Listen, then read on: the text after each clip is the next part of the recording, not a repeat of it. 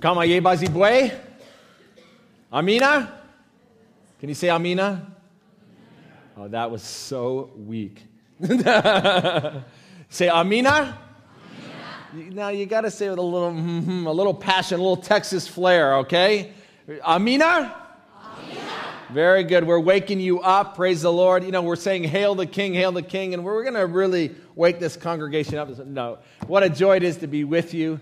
Uh, it is just awesome privilege to be here in Ken Ramey's pulpit, to be here at Lakeside Bible Church. What a honor. We always enjoy. This is like home to us uh, to be in this church. Just because my in laws are here. My, my parents, Danielle's folks, are here. And, uh, and so if you don't know Dell and Vicky Seahusen, that, those are our parents. And so it's uh, always an honor to be in this church where we feel at home. And uh, so many of you guys, a few of you guys actually have come on missions trips. And so it's great to tackle you guys uh, as I see you uh, coming in the door. And so what a joy. I just, we just got here yesterday. Uh, we tr- drove from Florida here. we've kind of done the, the, the United States tour and uh, so we're on our way back to California, uh, but we got in here yesterday. So if I haven't said hello to you, it's not because I'm like not wanting to, it's just because I just got here. Uh, and unfortunately, we'll be swinging out as quickly as we swing in. But our plan wasn't originally to stop here just because we, we stayed here a year and a half ago and kind of did the Texas tour. But, um, you know, but we couldn't help but resist the swing and just give some hugs here. And Ken was gracious to allow me to into his pulpit. So it's a joy to, to be here and to, to, to be a part of this body. Thank you, guys. As many of you don't know that you guys support our ministry there in Uganda, but uh, we are so thankful. Uh, we really don't, we couldn't do what we do out there without you. And it's just an honor to have this church be a part of us there. Tonight, I'm going to share all about what we're doing in Uganda. And so uh, you have to come back tonight. How many of you are coming back tonight? Okay, let me see. Any losers that didn't raise their hand? Uh, no, but we're hoping all of you can come tonight. Like, don't let the temptations of like chilling in front of a movie come out tonight. We want to bless you. We've been through so many different little uh, experiences in Africa that uh, I want. We wanted to share some of the lessons we've learned and just kind of like open history, hang out with the missionary night. You know, it's kind of, usually that's kind of nerdy, but we'll try and make it cool and, uh, and, and a lot of fun. My wife's going to play the piano. She's written a bunch of different songs. And so we want her to share and just kind of enjoy fellowship. Is that cool? And uh, we'll explain all that we're doing in Uganda. Hopefully, get you guys encouraged. Much of what we've been through in Uganda are trials. So we're convinced that many of you guys can find encouragement and things that we've gone through and lessons we've learned as we've gone through life. Uh, missions is no different than life. Uh, it, it's all the journey to see our King one day, right? And uh, so, anyhow, please come tonight and be with us. In your bulletin, we gave like a little SOS thing. Uh, with that, mainly it's got our website on it. If you guys have not signed up to get our updates, then uh, please make sure you don't leave today either going on our website or there's a paper in the back there where you can put your email addresses. So everybody say, I will sign up. Okay, all, all, you do is sign up. We just want to encourage you in the Lord. My friends, we are about kingdom here.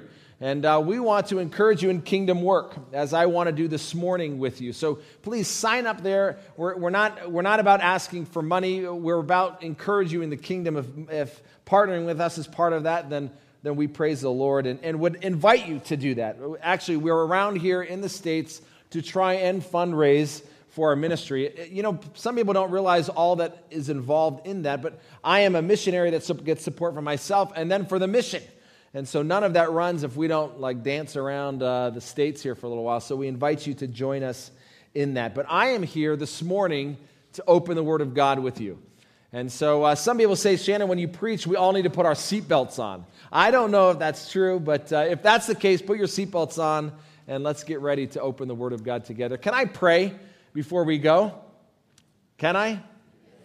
I can? Very good. Whether you want or not, I'm doing it anyway. So there we go. Let me pray. Father, we are so thankful for the joy and the privilege and the honor it is to stand behind a pulpit and proclaim your word to your people. Father, we consider it no small thing, but we realize that we are coming here based on your grace, based on your righteousness, based nothing on ourselves. We are no better than the person in the pew. All we are are sinners coming and proclaiming the voice of an eternal, everlasting, supreme, sovereign God. And Lord, with that, you cannot help but fear yourself, fear your own inabilities, fear your own inadequacies. But we come asking and pleading and begging you to assist us in this process, not only as the speaker, but also as the hearers. That we would in no way sit under the word of God and take it as a trite, trivial, minor event in the week, but rather we would be engaged on the edge of our seats, eager to hear what the King of the universe has to say to us. And Lord, we would come with our shoes on, ready for action, ready for involvement in walking in the truths that we are hearing from you this evening, this, this morning. So we ask you to guide us. We ask you to aid us. And Lord, may your spirit engage in our spirits and spur us to a greater love for you and your people. Aid us now, we pray for your name's sake. Amen. I have had the privilege of uh, attending the Master's College and Seminary for three different degrees. That's out of California, totaling 11 years of education. Throughout those years, I've been bombarded with the philosophy of a high view of the church. I've been told of the church's importance and despite such indoctrination, the concept of the high view of the church has always been a little bit mysterious to me. I've always jumped on the bandwagon, I've always enjoyed the cheerleading, but it's never really inflamed my passions. It's never really gripped my heart until more recently. And what I've come to understand is that the church is the greatest organization in the world. Amen? that the church is really the most prized possession of God. And I want us to see this. I want you to see what I couldn't see. I want you to understand and see the church from God's perspective. I think the problem I had was I was looking at the church from man's perspective. And when you look at the church from man's perspective, it can be pretty depressing because you see people aren't excited about church. They're, you know, they just come, they go, you know, and it can be depressing. But when we look at the church from God's perspective, we are very quickly taken up that the church is the apple of God's eye. It really is the most important organization in the world. I've come to see that it is essential for every believer to have a high view of the church. I believe it is a evangelical essential which has been lost today. And it's been lost partly in, because of the fact that we are an individualistic world. Everything is about what? Me. It's not about community. In Africa, we live in a community. People go to church because they walk to church, and that's the church around them. They don't get to choose whatever church they want to go on a given Sunday. They go to the church around them. They don't have cars. But in our society, if you don't like the church you go to, you just bail and go to a new one, right? And with that, we're not a community. We are not a, a, a, a, bunch of, we're not a family, we've become individualistic. And with that, the view of the church has tanked. It's, it's become low. But if we're going to be see the church from God's perspective, we see it just the opposite. And that's what I want to do with you this morning. I want you to see that the church is essentially important. The church is invaluable. The church is as well the heart and soul of missions. I exist as a missionary to either build the church or strengthen the church. That's why I live. But again, the problem I believe is we have not seen the church from God's perspective. I want to take you to the heavenlies, and I want you to then see the church from God's viewpoint, okay? I want you to see the church from God's viewpoint. What I want to do is I want to give you four facts about the church this morning. How many? Four. Good. Well done. I like interacting with you because then I know you're not sleeping, and I don't like when people sleep during church. So uh, I'm going to help make sure you're awake so you interact with me and we'll just have fun that way, okay? I want to give you four facts about the church. But I want to ask you to not just go along and listen to a sermon like you always do and just leave. I want you to be put your utmost attention in this. I want you to get out a piece of paper and a pen and take notes, good girl. And, uh, and I want us to engage in this truth because I think it is it should impact every single one of us here. This truth here should as well impact how we relate with one another. You see, for elders, if, if we don't see the church the way God sees it, then we will not fulfill our God given responsibilities. We will take our title as elder, but we will not fulfill the responsibility as an elder. And my friends, throughout the world, you have elders taking on the role but not fulfilling the title, not fulfilling the responsibility. It's because they don't have a high view of the church. Not only that, but it's true for members. See, if we, have, if we don't have a high view of the church, if we don't see the church the way God sees it as members, we, will, we won't fulfill our God given responsibilities. We will become members and will take comfort in belonging to an organization but we will never fulfill our roles. We will never fulfill our responsibilities that we have to that what? Organization. You have a role. So this message is important for us all to put in the center of our hearts. For the sake of God's glory and the sake of His church, I ask you to give utmost attention. Amen? Are you ready? Fact number fact number 1. Here we go. The church. The church is the most important organization in the world because it is an organization built by God himself. It is an organization built by God himself. Open your Bibles if you would to Matthew chapter 16.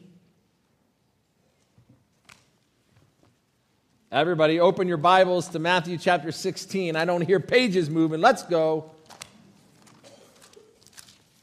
Matthew 16, a familiar passage to you, but we want to push the truths into your heart. Matthew 16, verse 18. It says along it says these words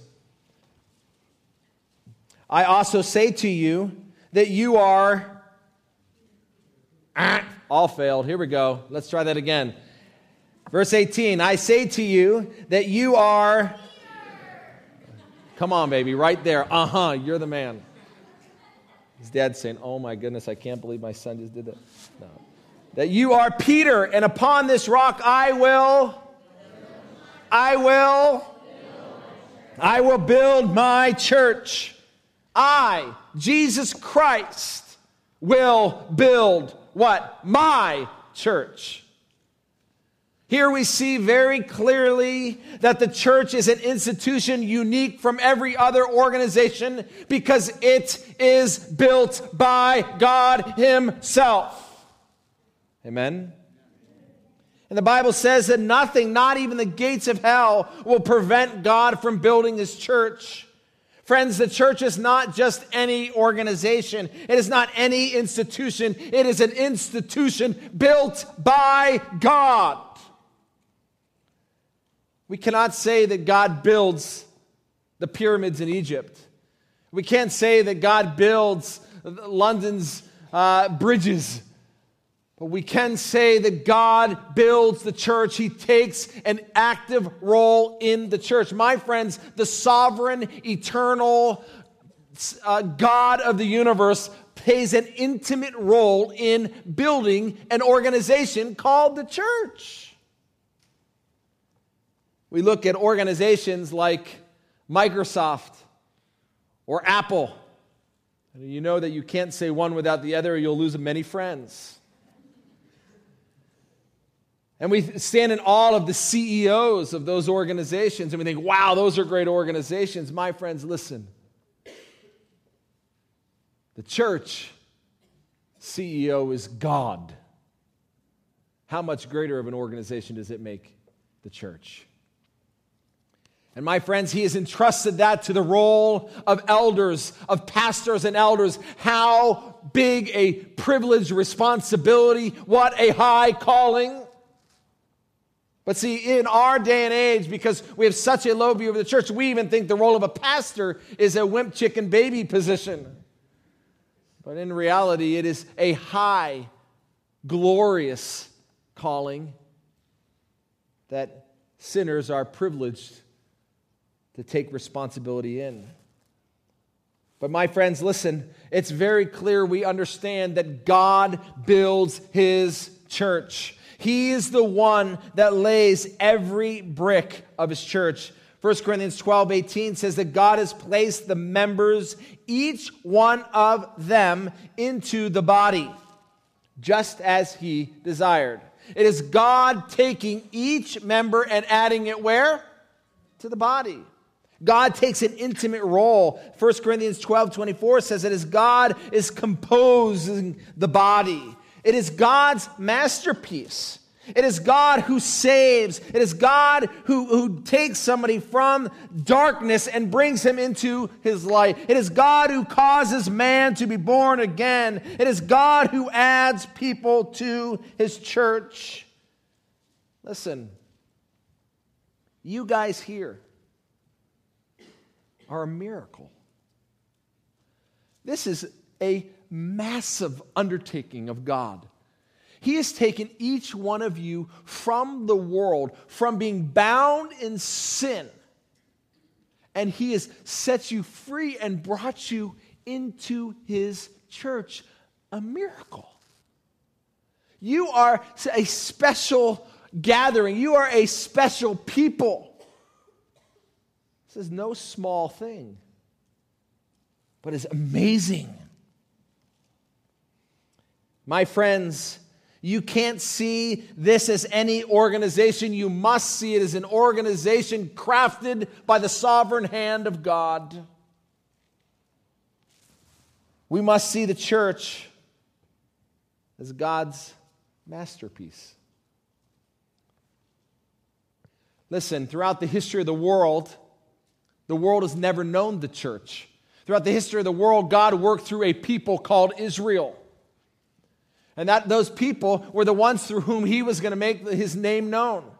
But God has temporarily put them aside because he wanted a people from all nations, from all tribes, from all tongues. And he said, Let me build my church. Let me build a, a people of all, of all nations.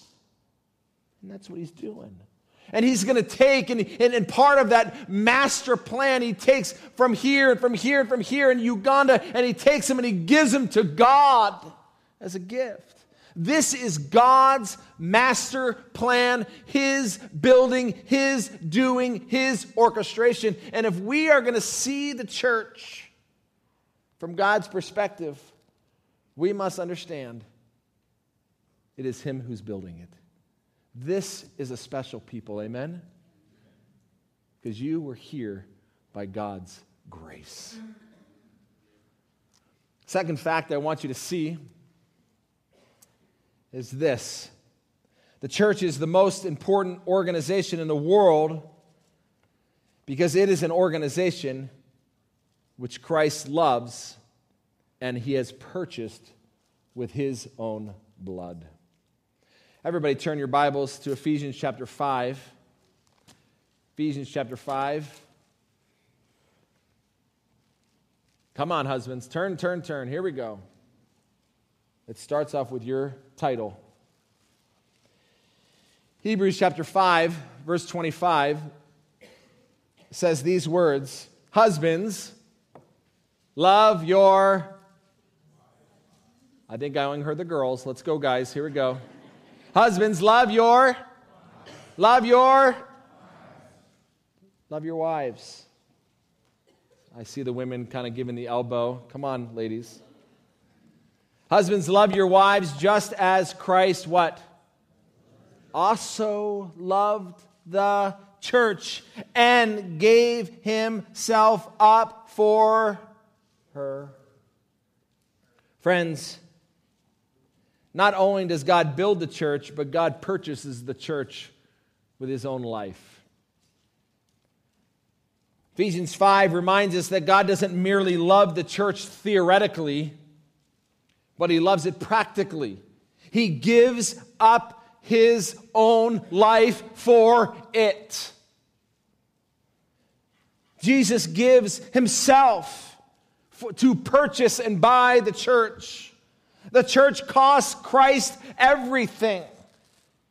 Listen, what institution, what organization in the world can we say cost Christ his life? Nothing. What greater cost could have been paid for the church? There is no greater cost. What organization does it, the Bible, does it, what Jesus Christ die for other than the church? No organization. Look with me in Acts chapter 20.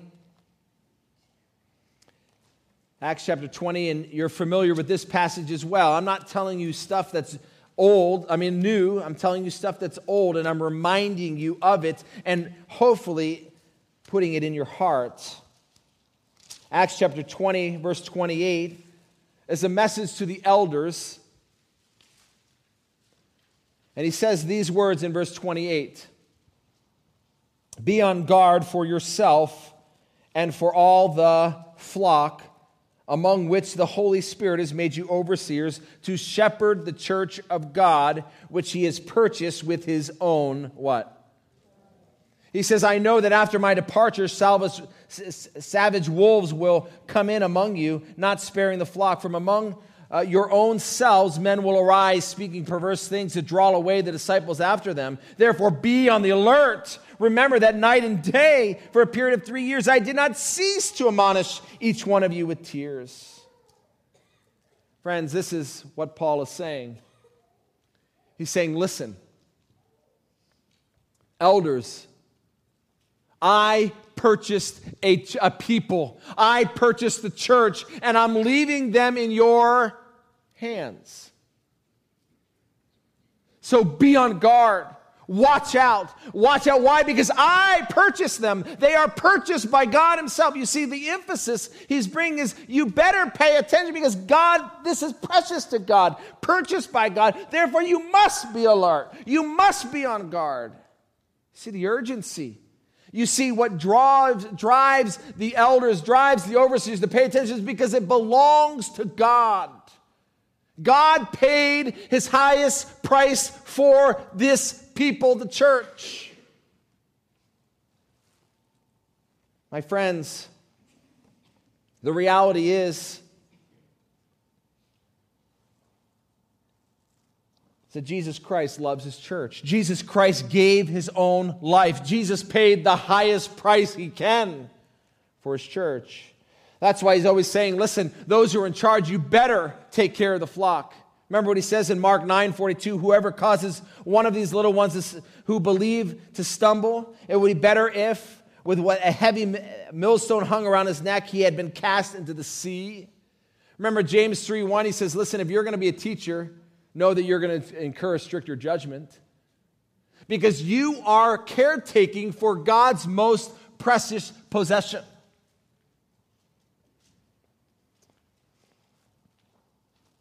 Listen, God beloves his church.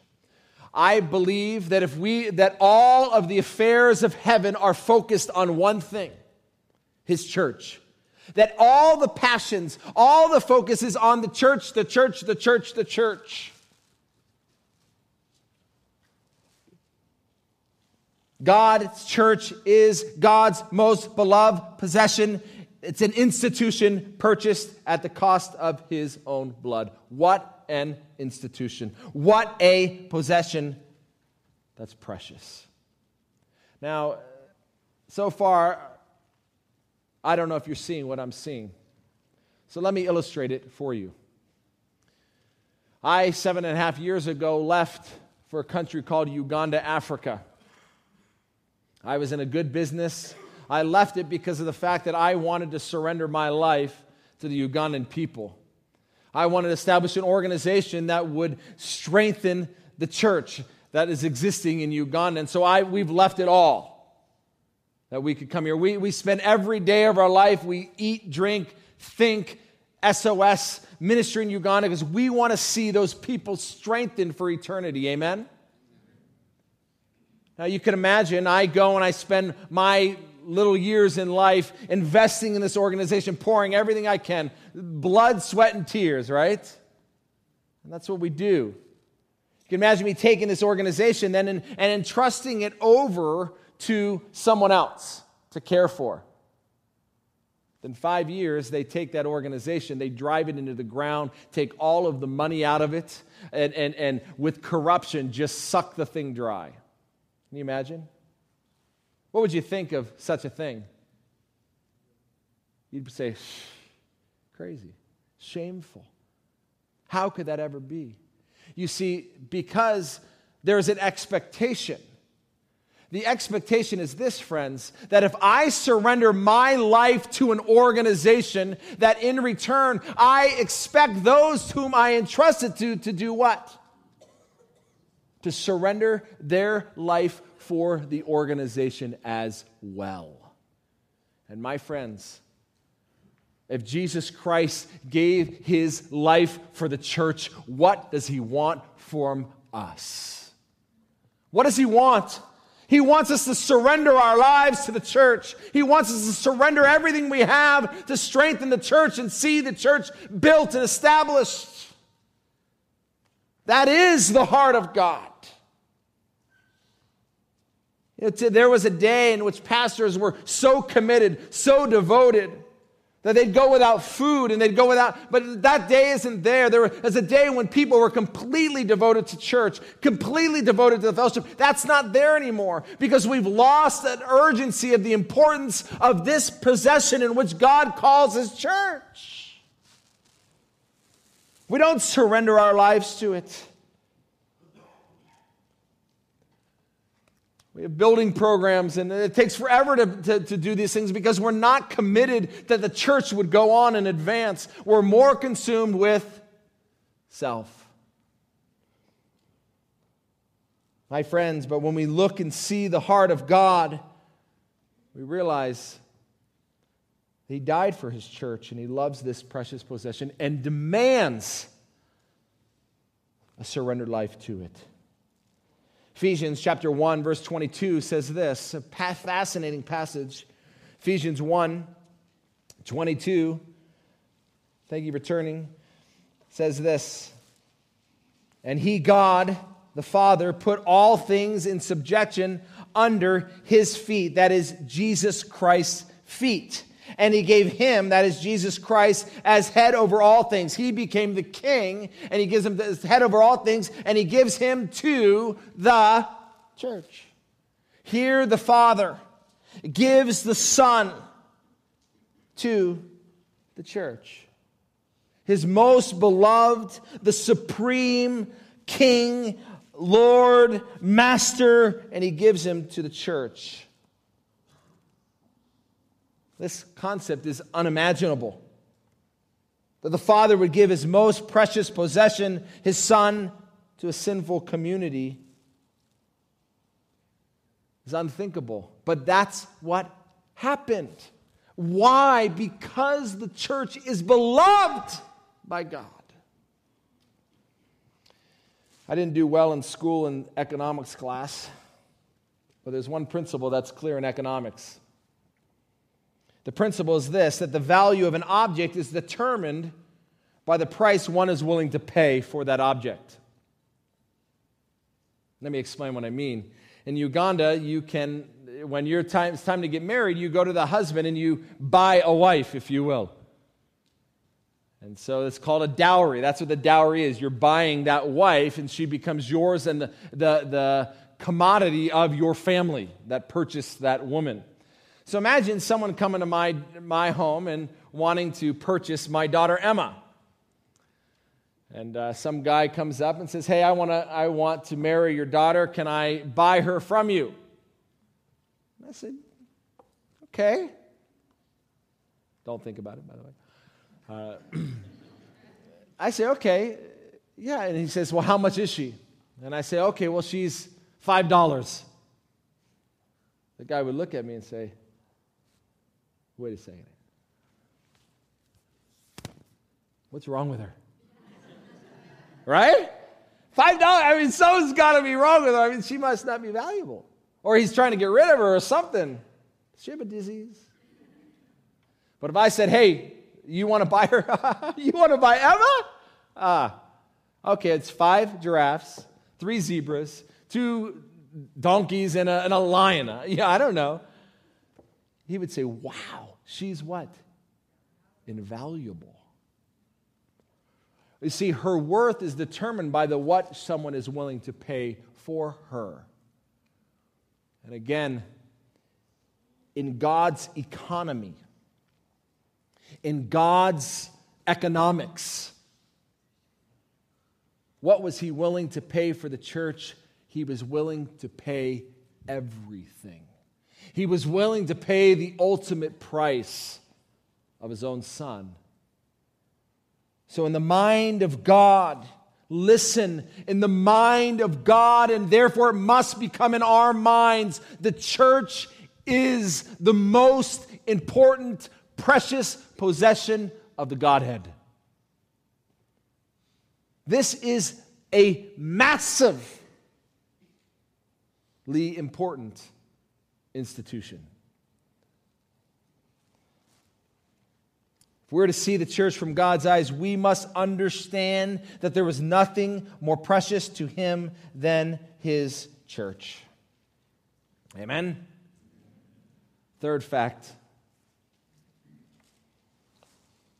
Third fact about the church is that the church is the most important organization in the world because it is intimately connected or united to Jesus Christ.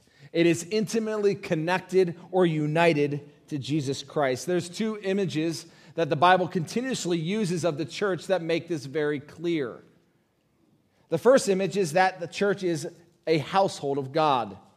In 1 Timothy 3:15, the church is referred to as a household of God. In Ephesians 2:19, it says that we are fellow citizens with Christ. We are God's household. My friends, to be part of God's church is to be part of a people that are so intimately united to Christ that you are seen, perceived, you are valued as being part of God's family. That's why God calls us sons and daughters. That's why God says that we are his father, that he is our father because we are part of this family. There is such an intimacy between He and us that we are part of a family. There is such an intimacy between one another that we are actually brothers and sisters. We are what? Brothers and what? And that's not a Michael Jackson song. We are brothers, we are sisters. No, this is the real deal. We're considered family.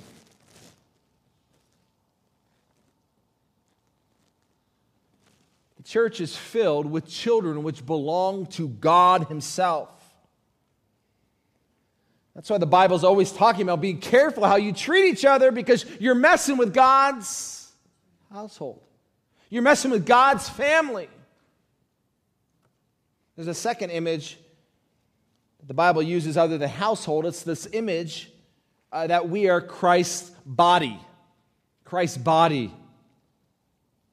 1 Corinthians 12 27 makes this point very clear when it says, Now you are Christ's body and individual members of it. Ephesians 1 22 and 23 says that God gave his son to the Jesus Christ to the church, which is his body.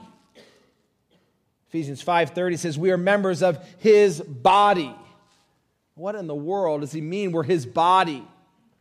Listen, this metaphor is, is illustrating or emphasizing the intimate unity that each member has to one another and to Jesus Christ. From a spiritual standpoint, a believer is so intimately connected to Christ that he is Christ. He is part of Christ. Friends, I want you to see this because this will change your perspective of how you view each other. Listen, that person next to you is Christ in terms of the body. Listen to these words, which haunted the Apostle Paul Saul, Saul, why are you persecuting what? When did Paul persecute Christ? When he persecuted what? The church. You see, the way you treat the church is the way you treat Christ. Why? Because of the intimacy that they share. How important is the church? It's Christ. Can there be anything more important? Can there be anything more valuable? Listen, what haunted the Apostle Paul that he persecuted the church. I believe part of the zeal of his life was the fact that if, if the church is Christ, then I must surrender my life to the people. That's why he would say day and night with tears for three years, I surrendered my life to the people. I'm being poured out like a drink offering on the souls of men. Why? It was the church. I encourage myself all the time in the midst of all the travels and all that we do to, to help strengthen the church. It's for Christ. It's for Christ. It's for Christ. It's not in vain. It's the church that we're dying for. Amen? Friends, listen. The church is Christ's most precious possession. Because it's Him, it's part of Him. You see, how you treat the church is how you treat Jesus Christ Himself. How you, when you, how you, how you neglect one another is neglecting Christ. When you, when you don't care for each other, you're not caring for Christ. When you divide each other, you're dividing Christ. When you persecute, when you gossip against each other, you're dividing Christ, you're gossiping against Christ. How you treat each other is how you ter- treat Jesus Christ. Friends, you want to say, I love Jesus. How many love Jesus? How many? Do you really? Well, listen. You want to love Jesus? Then love your friend. Love your fellow believer because to love Christ is to love each other. When someone is hurting, when my buddy Brandon's hurting, I want to run there because he is part of the church. But you see, our love for Christ is shown and expressed in our love for each other. Isn't that what Jesus said? In Matthew 25, verse 40 says, The king will answer and say unto them, Truly I say to you, to the extent that you did it to one of these brethren of mine, even the least of them, you did it what? Under what? Practical. You want to love Christ? Love each other. Isn't that what Jesus said to Peter in John 21? Peter, do you love me? Peter, do you love me? Peter, do you love me? Then feed my sheep. So to love Christ is to feed those who love Christ. You see, this is practical expressions of love for Christ through loving each other.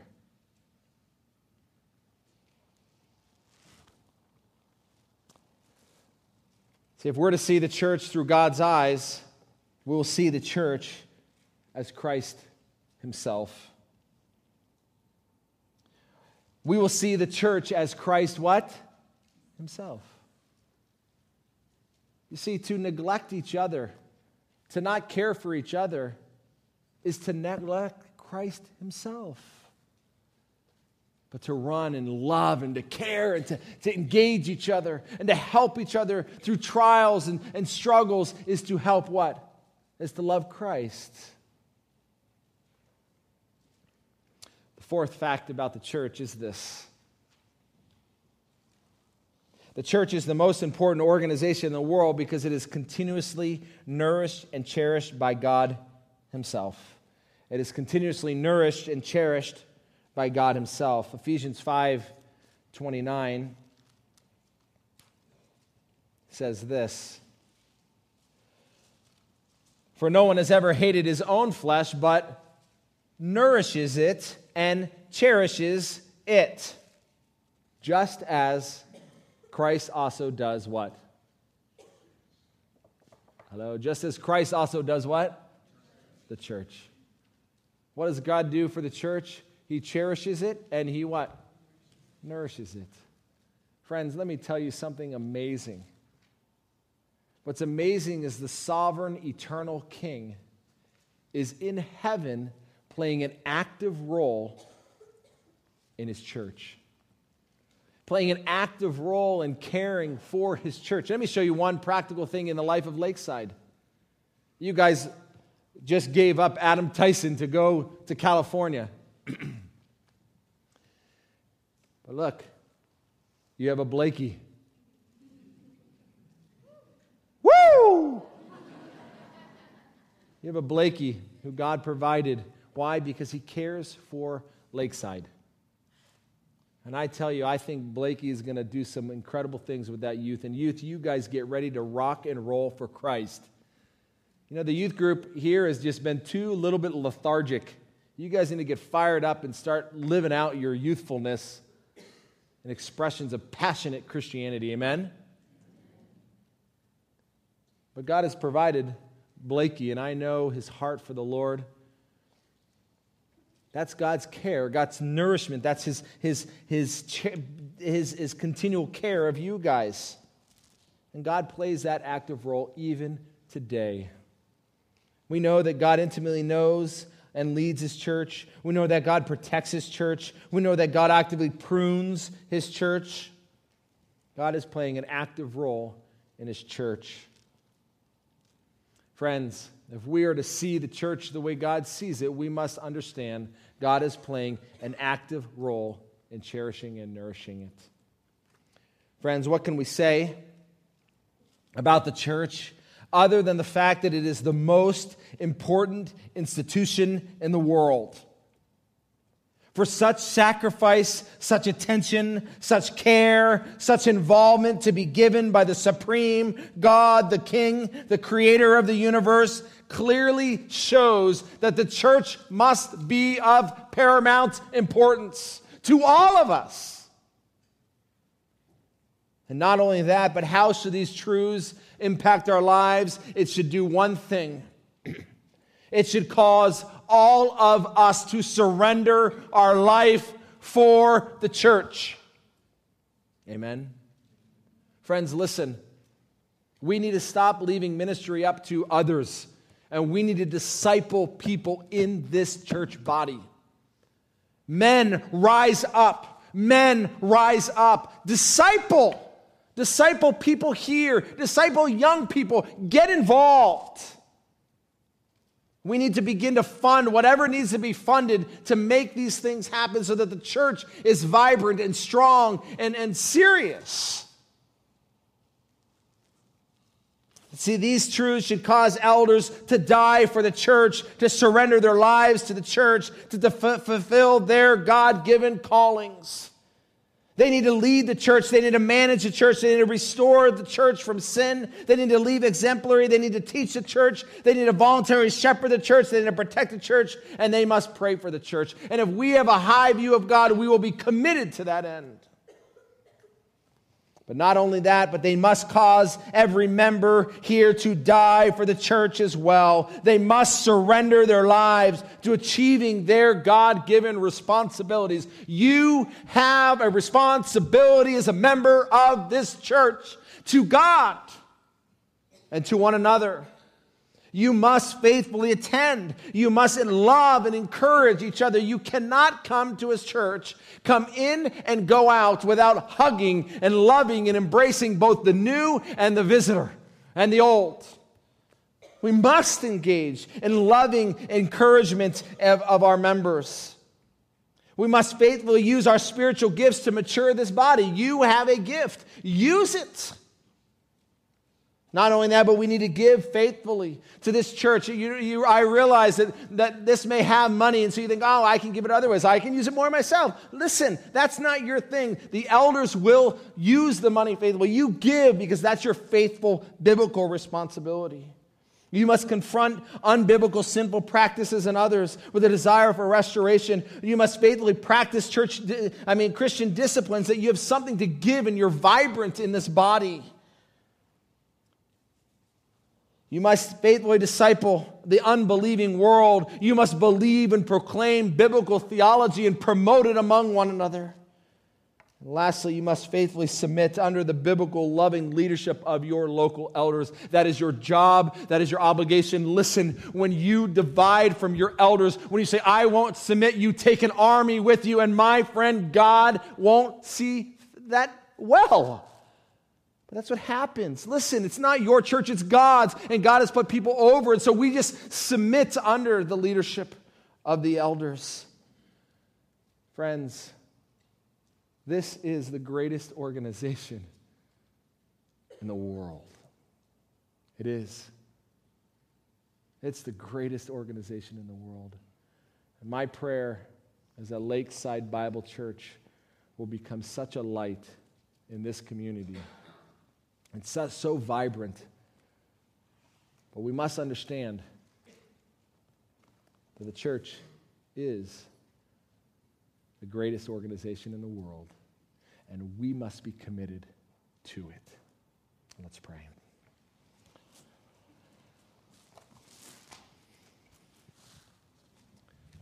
Father, in all of your word, so thankful for your church. Lord, why did you build a church and allow us to be a part of it? Father, my heart hurts for those that have come to this church even today wanting to be loved, hurting from sin's scars, wanting to be loved, and nobody's hugged them. Nobody's reached out to them. Father, I want to pray for those people even here now. Lord, that they wouldn't look to others for that love, that they would look to you. But Father, I pray too that this church would rise up and that people would be ministers of love, reaching out, being your hands and your feet to the world around them, being you to the world. Father, we pray in accordance with Paul, the Apostle Paul, who said, Now to him who is able to do far more abundant beyond all that we ask and think, according to the power that works within us, to him, that is to you, be the glory in the church and in Christ Jesus to all generations, forever and ever, we pray. Amen.